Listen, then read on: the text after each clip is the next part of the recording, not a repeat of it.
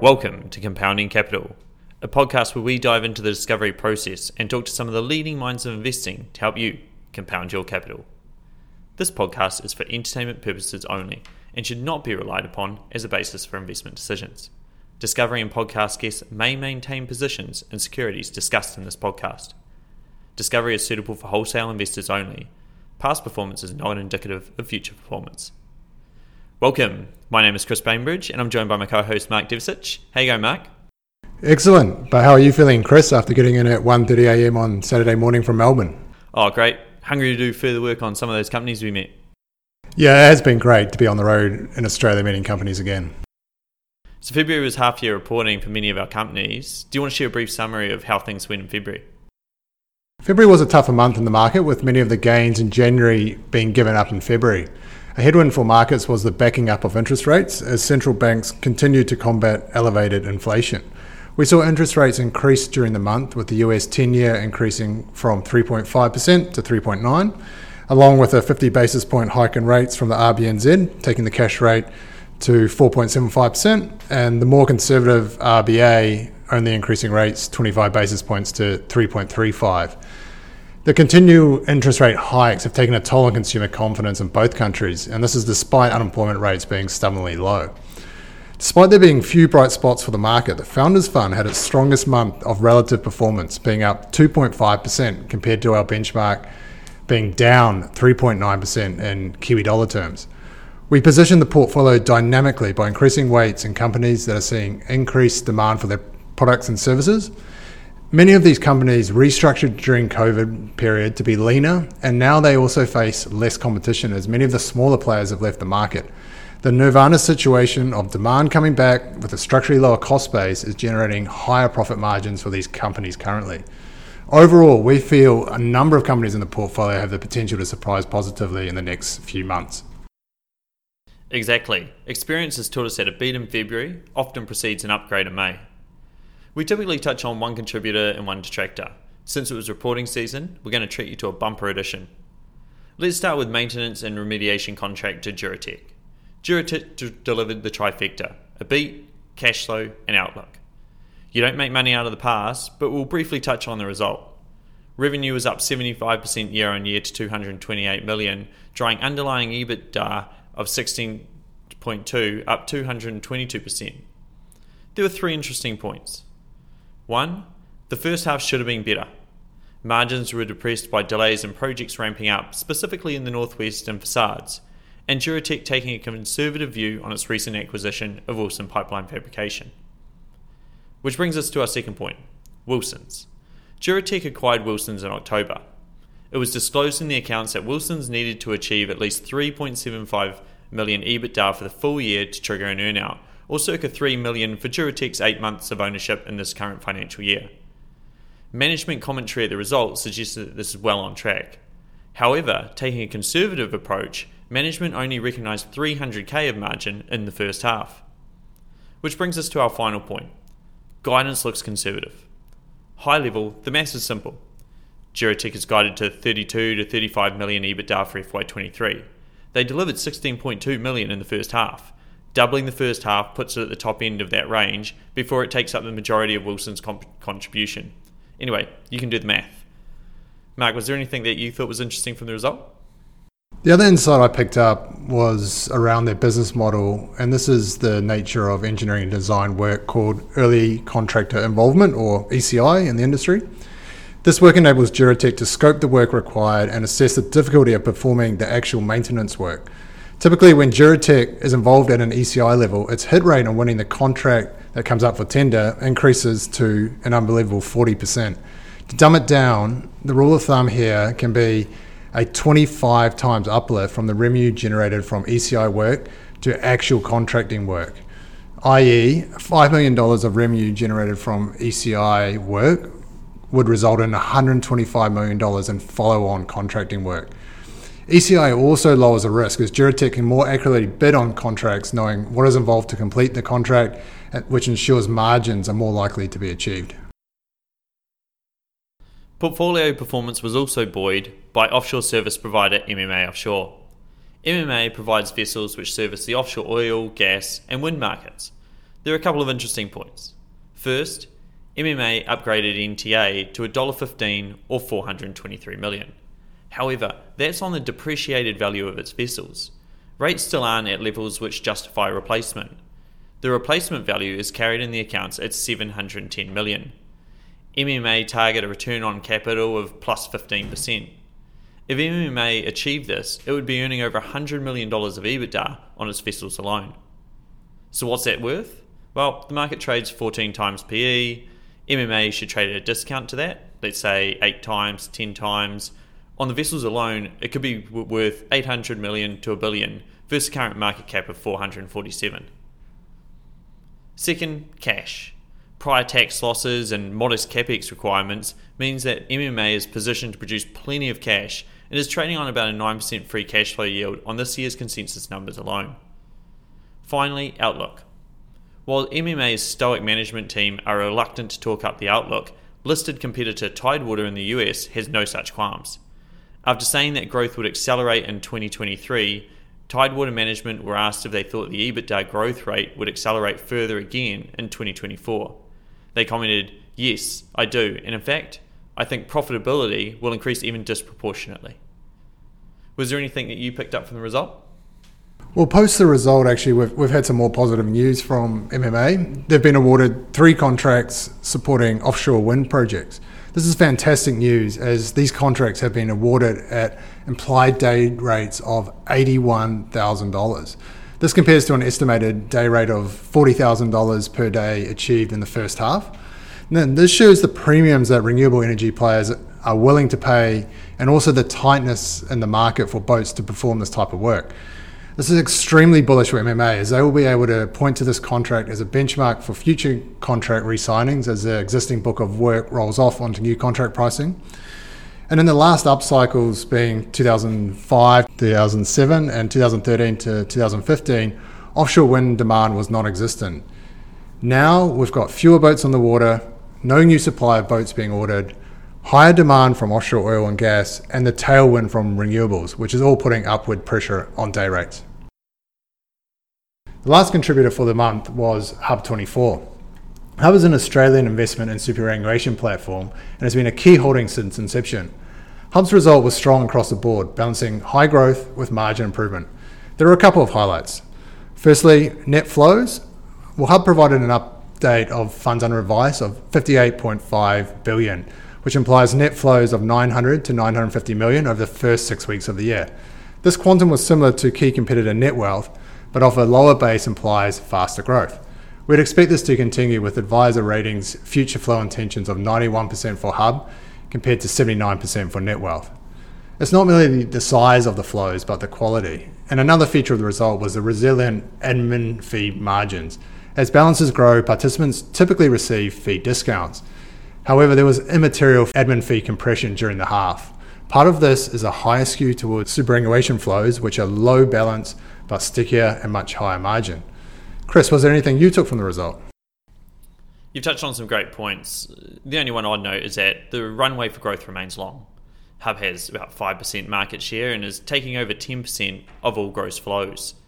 Another way to look at this is that Hub has grown its funds under advice per advisor from $10 million to $15 million, versus the industry average of around 50 million per advisor. There's considerable runway for Hub penetrating existing advisors, not to mention growth from new ones. The best thing he can do is find a structural grower and then be patient. Hub was trading 30 cents in 2015 and is over $28 today. Hub's trading sub 20 times FY24, growing 20% annually with highly sticky revenues and upsides from large transitions. We believe patience here will continue to be rewarded. Moving on to detractors for the month. One of the detractors was Hansen. Hansen is a position we've held in the portfolio due to its defensive nature.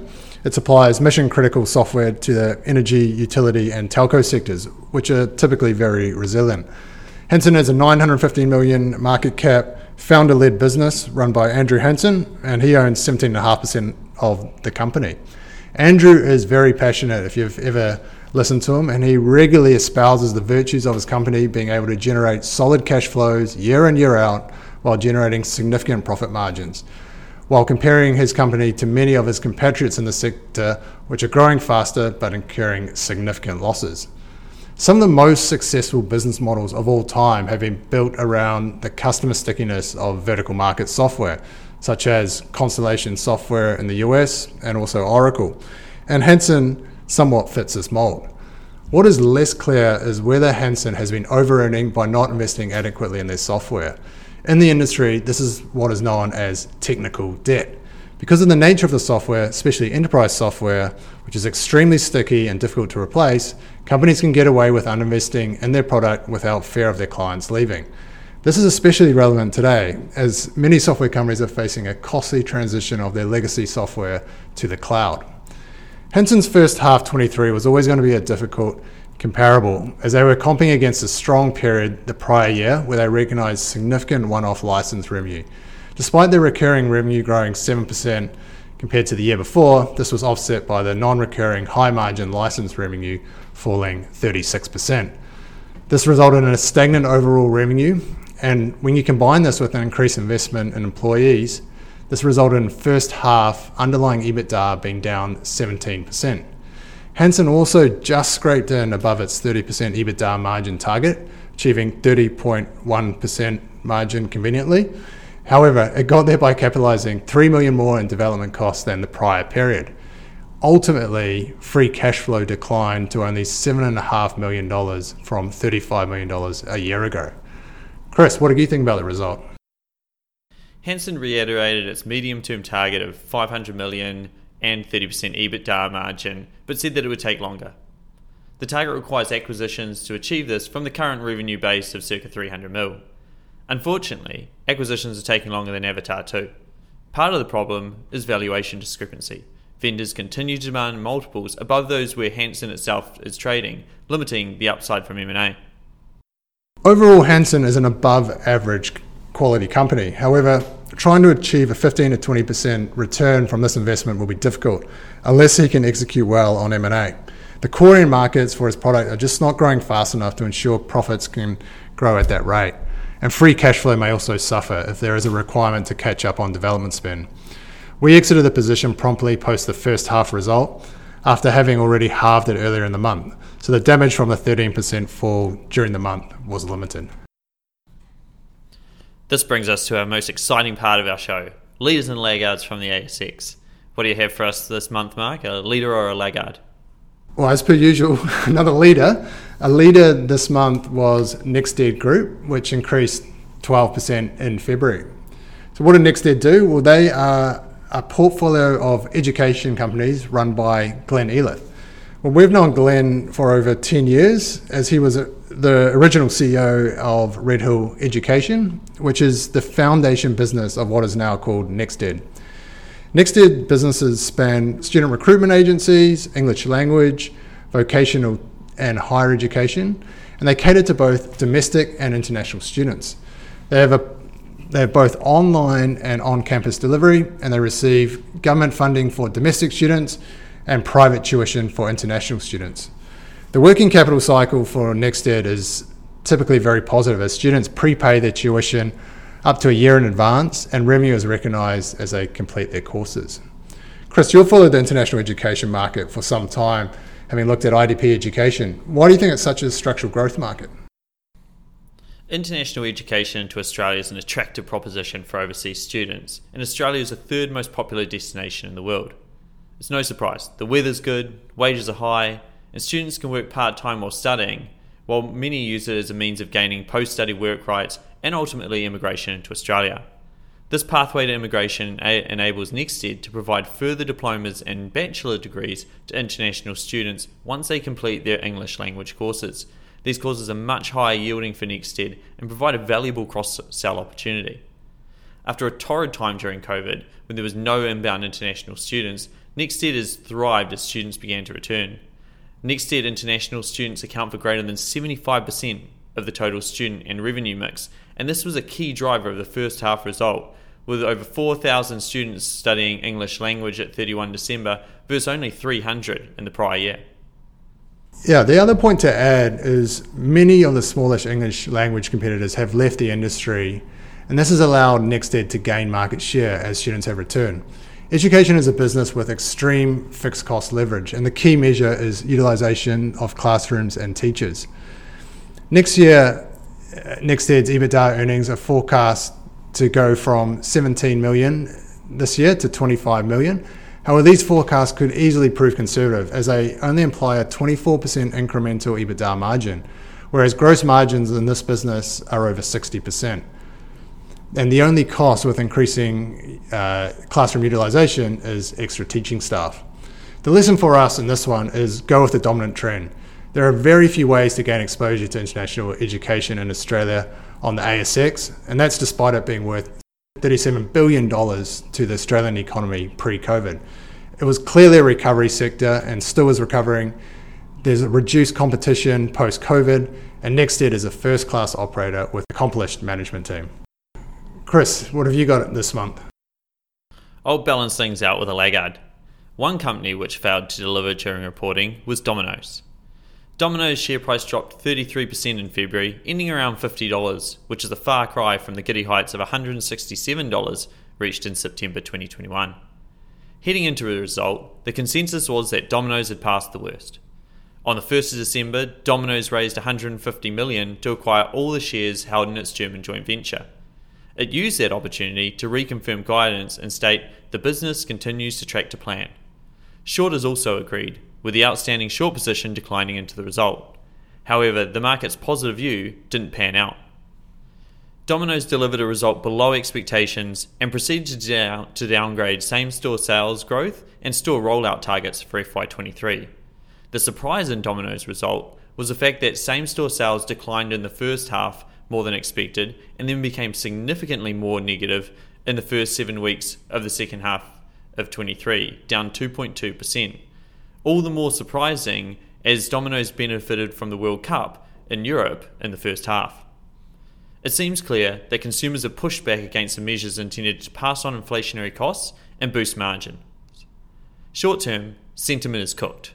It's likely Domino's will need to assist franchisees on margins, for example, through perhaps deferring advertising contributions, whilst also facing higher input costs itself.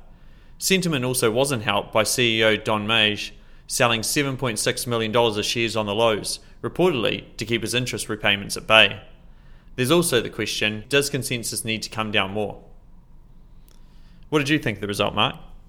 Well, Domino's is a great company, and long term, there's a lot to like here.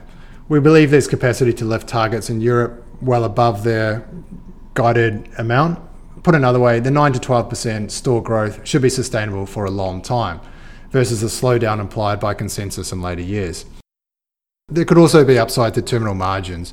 Europe's a drag at present as it's subscale. However, Domino's have talked to a goal of 10% EBIT margins to network sales, and if you back their track record, they should achieve this.